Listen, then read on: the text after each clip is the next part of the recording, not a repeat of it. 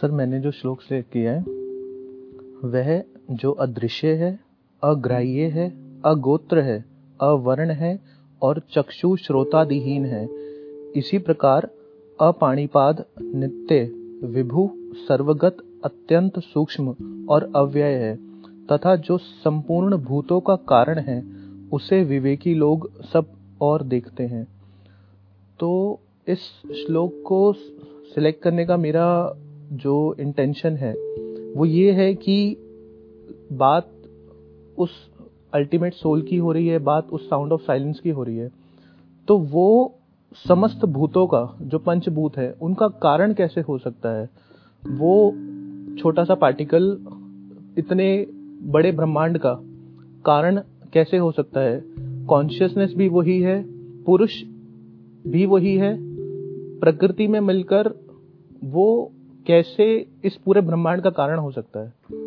अब इसको आराम से, बिल्कुल पेशेंटली पीसफुली आराम से समझते हैं। वह जो अदृश्य, उसको देखा नहीं जा सकता है, आँखों से या किसी भी इंस्ट्रूमेंट से। जब कह रहे हैं अदृश्य है तो it can not be seen by human eyes और बाय एनी अदर इंस्ट्रूमेंट और by any animal it is not visible to the eyes तो ये देखने का विषय नहीं है। अग्राम्यम मतलब कि आप उसको ग्रहण नहीं कर सकते हो, यानी कि उसको पकड़ नहीं सकते हो, उसको कैप्चर नहीं कर सकते हो। जैसे जल है, उसको आप ग्रहण कर सकते हो। जल आपने कहीं से लिया और पिया तो एक तरह से आपने उसको ग्रहण कर लिया। आपने मतलब आपके शरीर ने। बट इसको आप ग्रहण नहीं कर सकते। ऐसा कोई पात्र नहीं है, ऐसी कोई चीज़ नहीं है जिसमें कि ये आ जाए और उसमें लेकर के आप इसको पी जाओ। अगोत्र। इसका कोई गोत्र नहीं है। जैसे आपसे पूछते हैं ना, जब कोई पूजा पाठ होता है कि भाई आपका क्या गोत्र है तो इसका कोई गोत्र नहीं है। इसके ऊपर आप कोई भी किसी भी तरीके का लेबल नहीं लगा सकते।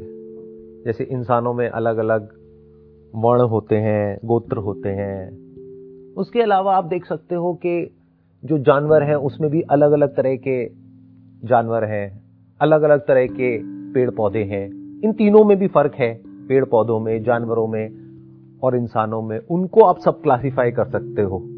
तो इसको किसी भी तरीके से आप क्लासिफाई नहीं कर सकते। इसको किसी भी तरीके से आप किसी कैटेगरी में फिट नहीं कर सकते।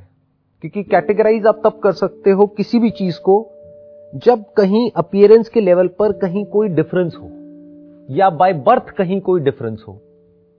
अब देखना, ध्यान से समझना, या तो बाय बर्थ कोई डिफरेंस हो या उसके डीएनए के लेवल पे कोई डिफरेंस हो, तब हम उसको कैटेगराइज कर सकते हैं, अलग नाम दे सकते हैं, या उसकी फॉर्म अलग हो, या अगर वो एक साउंड वेव है तो उसकी फ्रीक्वेंसी अलग हो, तब हम कह सकते हैं कि ये आवाज़ तेज है, ये आवाज़ धीरे है। तो कुछ भी अलग अलग करने के लिए पहले ये पॉसिबल होना चाहिए कि उसको अलग करने की गुंजाइश हो। तो जो ब्रह्म है, वो पैदा ही नहीं हुआ।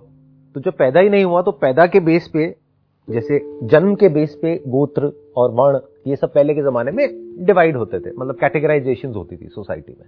But that was on the basis of what on the basis of birth on the basis of your parents grandparents आपका जो वंश है, उसके हिसाब से।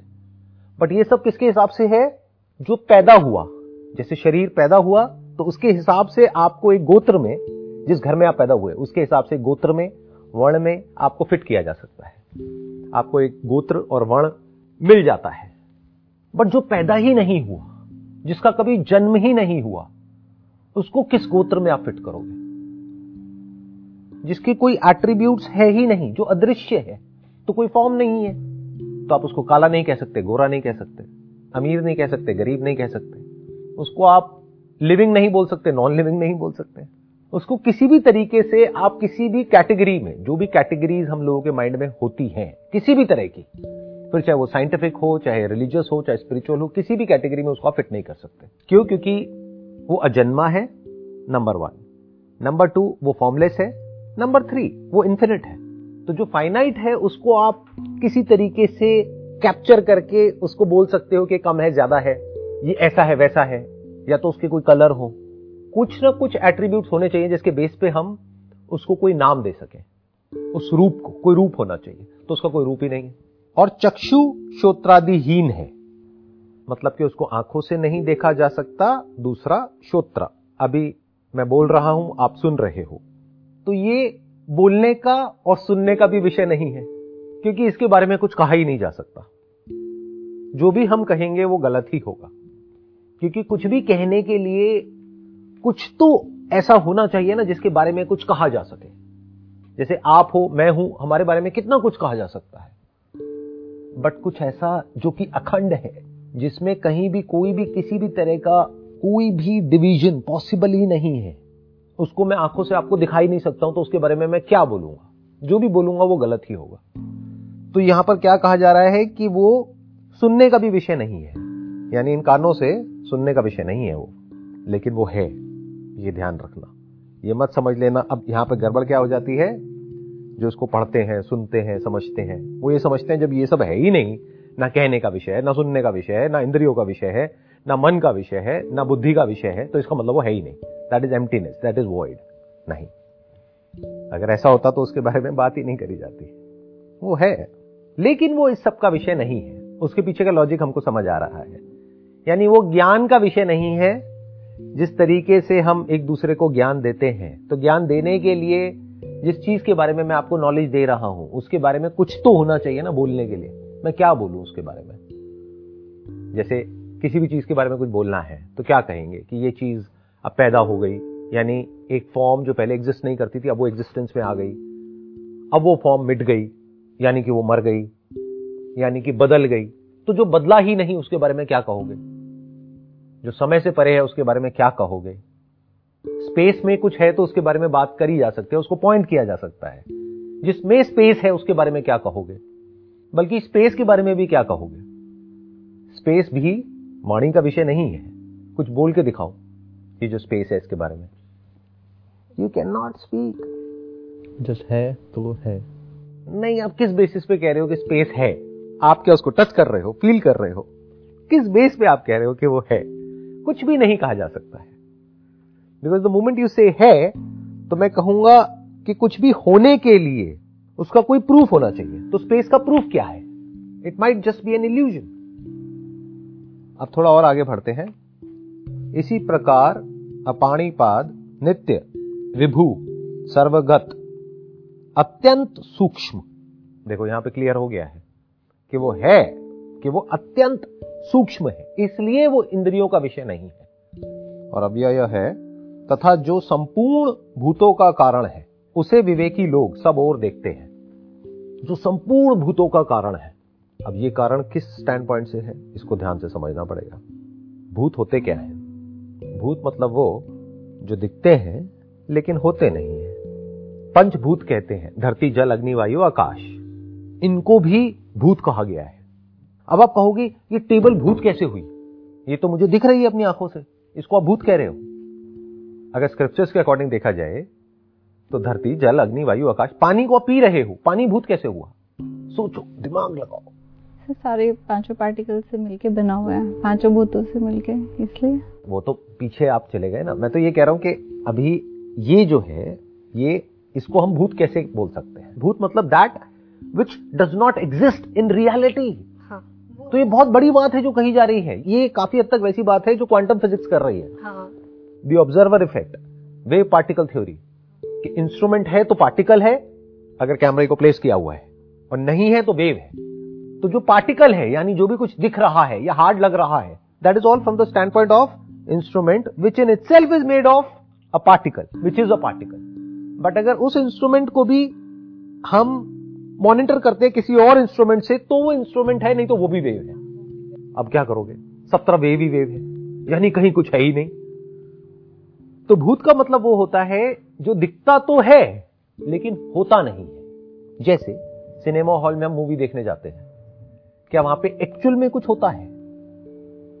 नहीं होता, ये हमें क्लियर है। एक मूवी है जो प्ले हो रही है स्क्रीन के ऊपर। जब हम सपना देखते हैं तो क्या एक्चुअल में वहाँ पर कुछ होता है? एक पूरी की पूरी दुनिया होती है, लेकिन एक्चुअल में कहीं कुछ नहीं होता है। तो यहाँ तो दोनों जगह हमको क्लियर हो जाता है कि ये दोनों भूत है। भूत मतलब इमेजिनरी है, वो एक्चुअल में एग्जिस्ट नहीं कर रहा है, दिख रहा है। ऐसा लग रहा है कि स्क्रीन में एक्चुअल में कोई है। जैसे कोई बच्चा जाकर के देखेगा तो उसको एक्चुअल में लगेगा कुछ है वहाँ पर। वो शायद उसको टच भी करके देखेगा। और अब तो वर्चुअल रियलिटी आ गई है। अब तो ये फ़र्क करना ही बहुत मुश्किल हो जाएगा आने वाले टाइम में कि एक्चुअल में कौन है और कौन नहीं है। क्योंकि अभी तक वो टू था धीरे धीरे अब थ्री हो रहा है फोर हो रहा है। तो यहाँ तक तो हमको समझ आ रहा है मूवीज़ के केस में और अपने ड्रीम्स के बेस पर। लेकिन जो हम आँखों से देख रहे हैं, इसको प्रत्यक्ष बोलते हैं। यानी जो विजिबल है आँखों से, और हाथों से आप इसको टच कर सकते हो। ये कैसे कह सकते हो कि ये यहाँ पर नहीं है? और यहाँ पर क्या कह रहे हैं? जो संपूर्ण भूतों का कारण है। अब ध्यान से समझो। इस टेबल के होने के लिए किसी एक ऐसे इंस्ट्रूमेंट का होना चाहिए, जिसके थ्रू जब हम देखते हैं तो ये टेबल दिखे।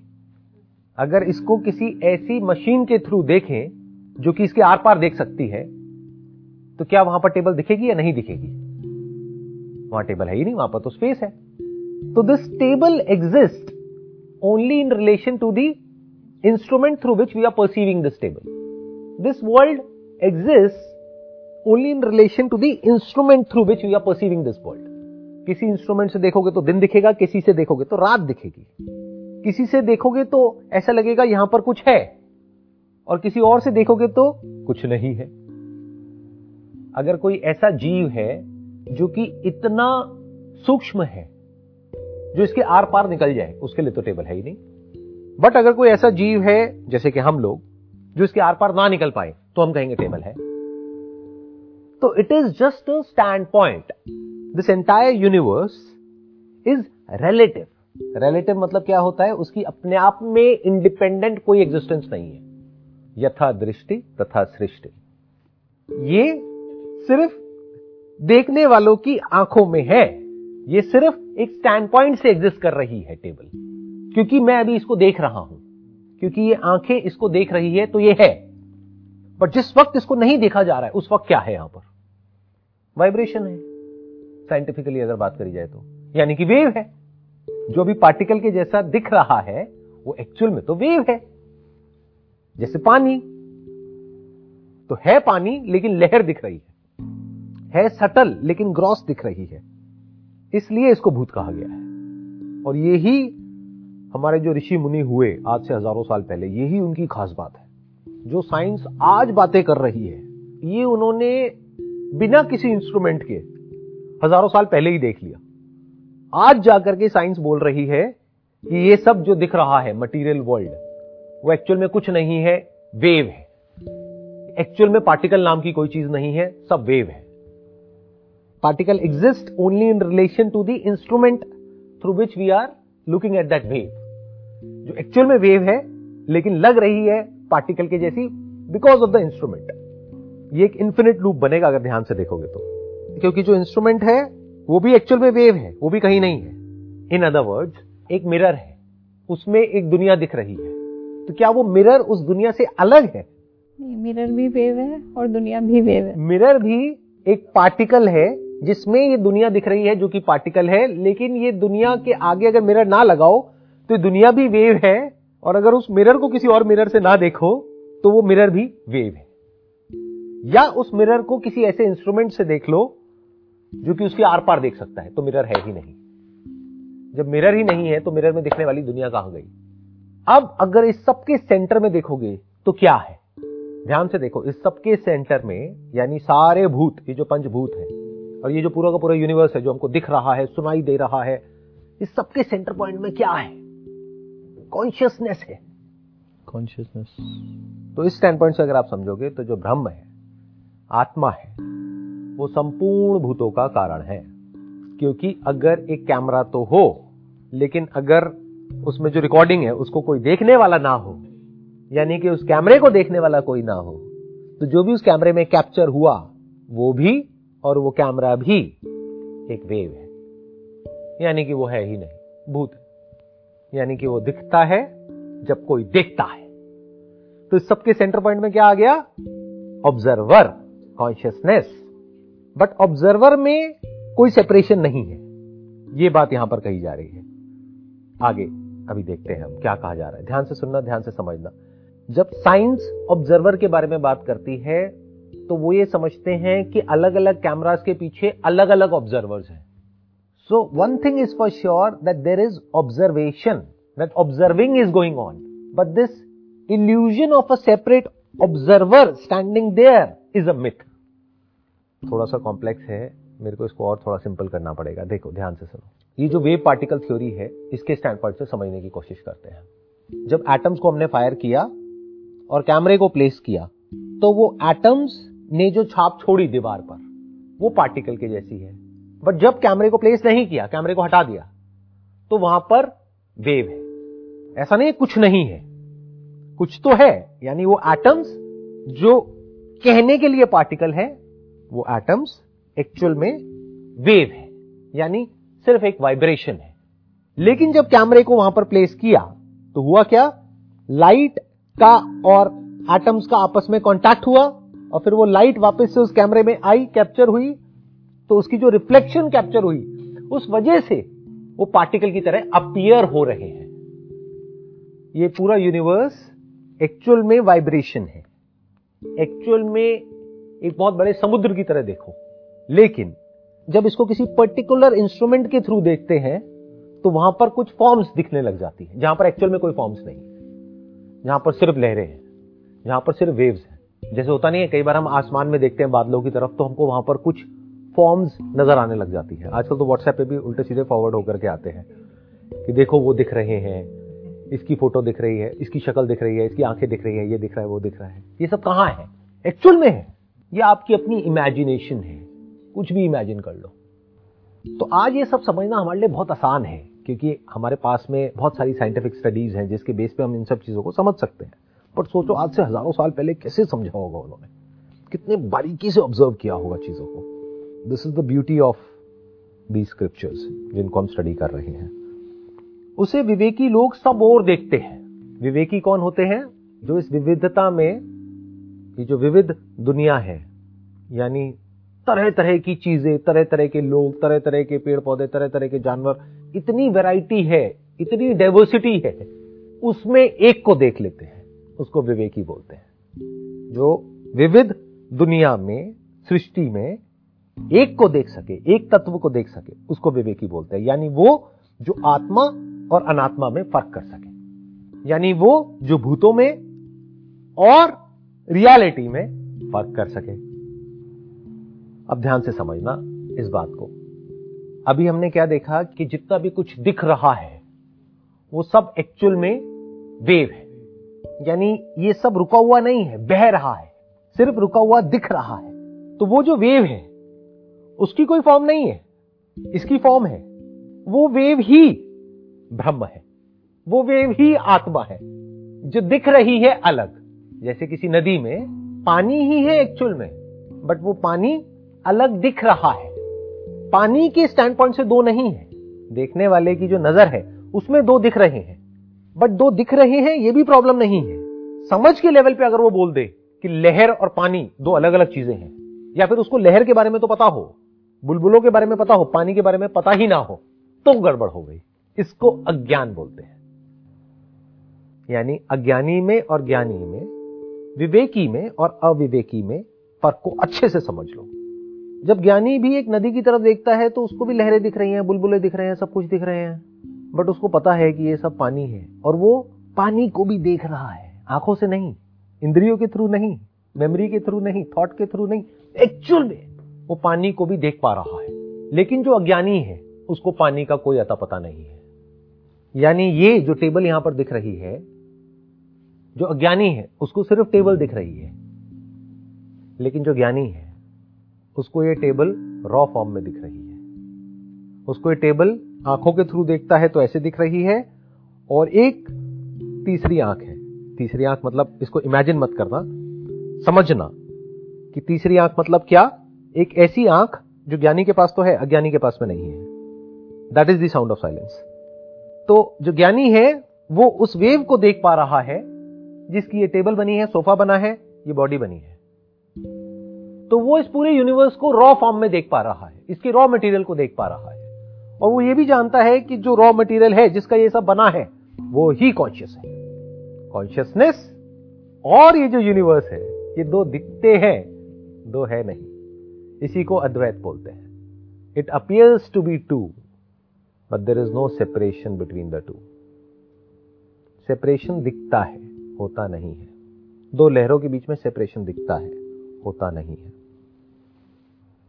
उसे विवेकी लोग सब और देखते हैं।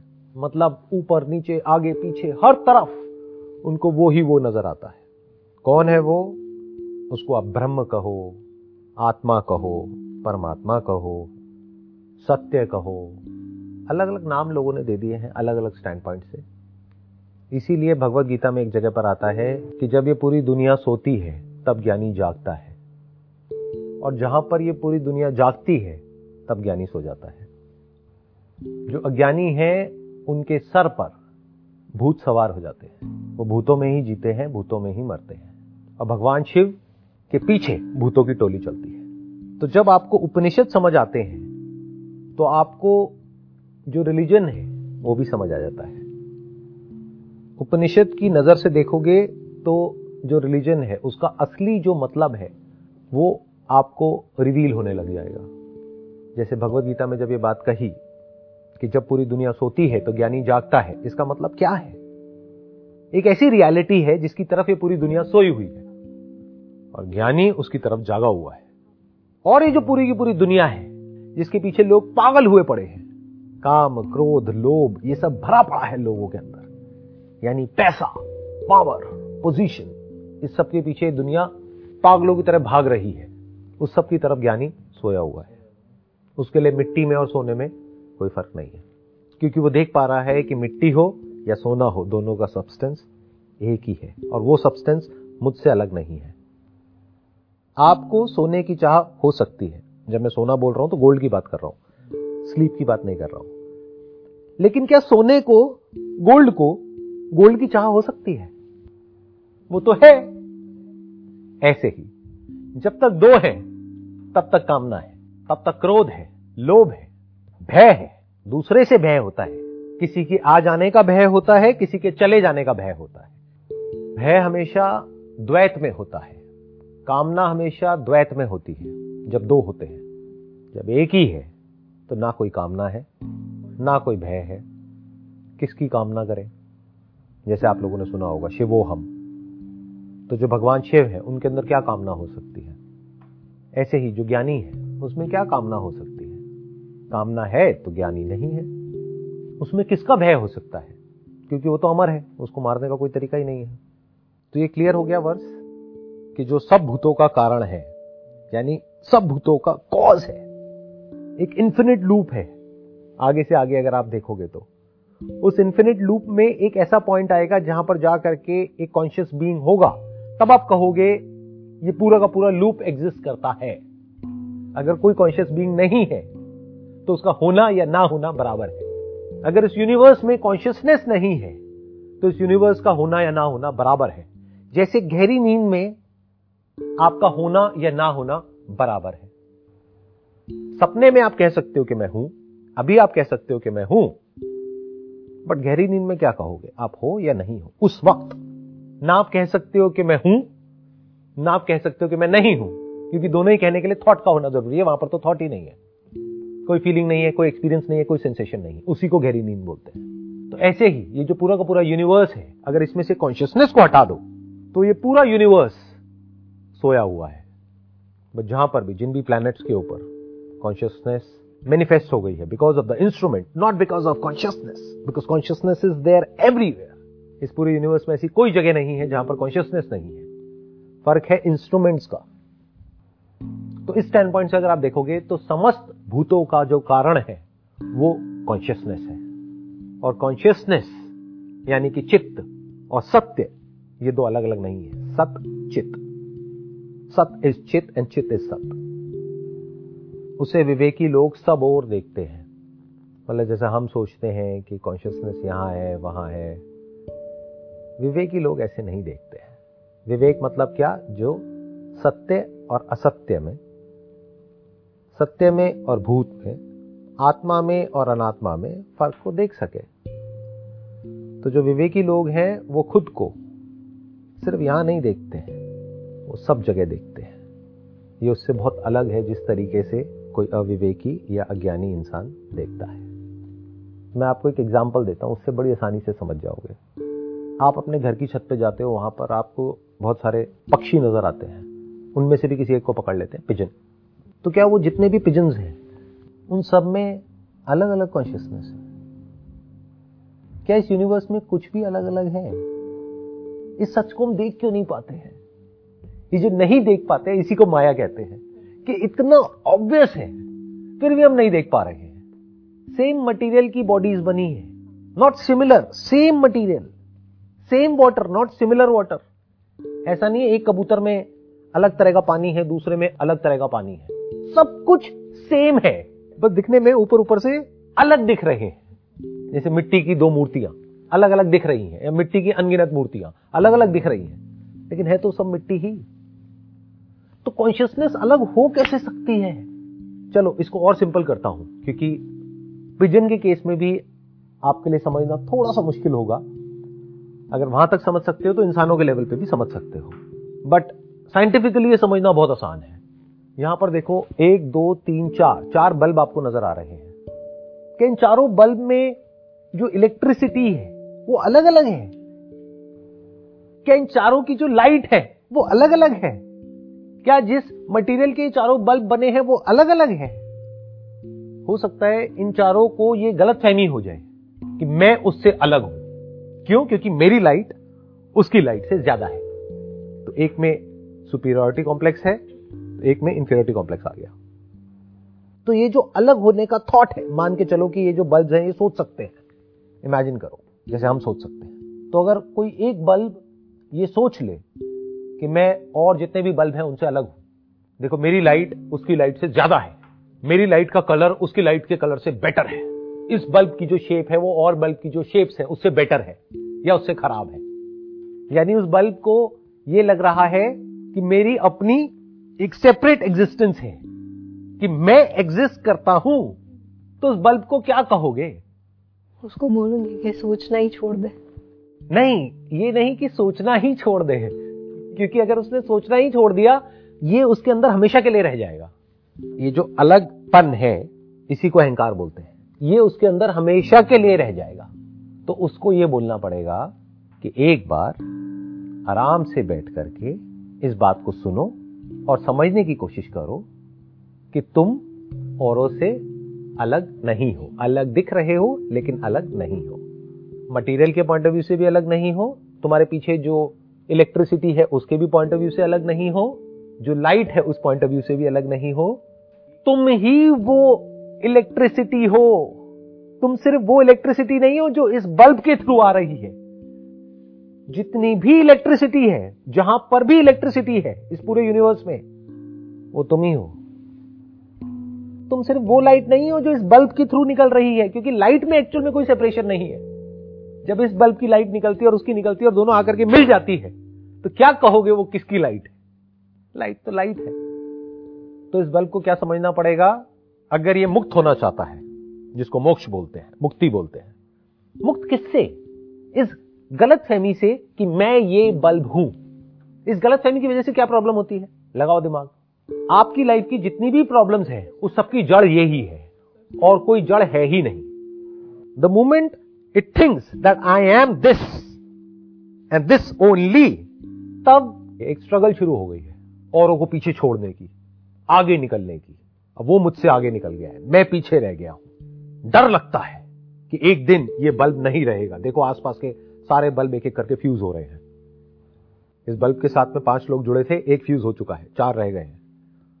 वो चार भी फ्यूज होंगे और वो खुद भी फ्यूज होगा। डर stress anxiety feeling of loneliness feeling of emptiness feeling of separation feeling of pettiness जिन लोगों को आप बहुत बड़ा समझते हो ना, दुनिया की नज़र में बोलते हो ना, ये बड़ा आदमी है, ये छोटा आदमी है वट यही लैंग्वेज होती है ना जो हम यूज़ करते हैं अपने घरों में। अरे, वो तो बहुत बड़ा आदमी है। वो बड़ा भी अंदर से कितना छोटा है, अगर वो आपने देख लिया उसकी ब्रेन में झाँक करके। उसकी भी ज़रूरत नहीं है, उसके एक्शंस को देखो। आपको समझ आ जाएगा, ये बड़े बड़े लोग भी कितने छोटे हैं। As far as their action are concern तो दिखने में दूर दूर से ये जितने भी अज्ञानी बल्ब हैं, ये देखने में दूर दूर से अज्ञानियों के स्टैंड पॉइंट से बड़े छोटे हो सकते हैं बट ज्ञानी के स्टैंड पॉइंट से देखोगे तो सब एक जैसे हैं। क्योंकि अज्ञान, जिसको बोलते हैं इग्नोरेंस मतलब कि उसको नहीं पता कि मैं एक्चुअल में क्या हूँ और क्या नहीं हूँ। बल्ब को एक्चुअल में नहीं पता कि वो क्या है और क्या नहीं है, वो खुद को बल्ब समझ रहा है। जबकि इस एक बल्ब के होने या ना होने से उसको फ़र्क नहीं पड़ता है। अगर वो इलेक्ट्रिसिटी है तो। अगर वो लाइट है तो ये बल्ब नहीं रहेगा, लेकिन जो इलेक्ट्रिसिटी है लाइट है, वो हमेशा के लिए रहेगी।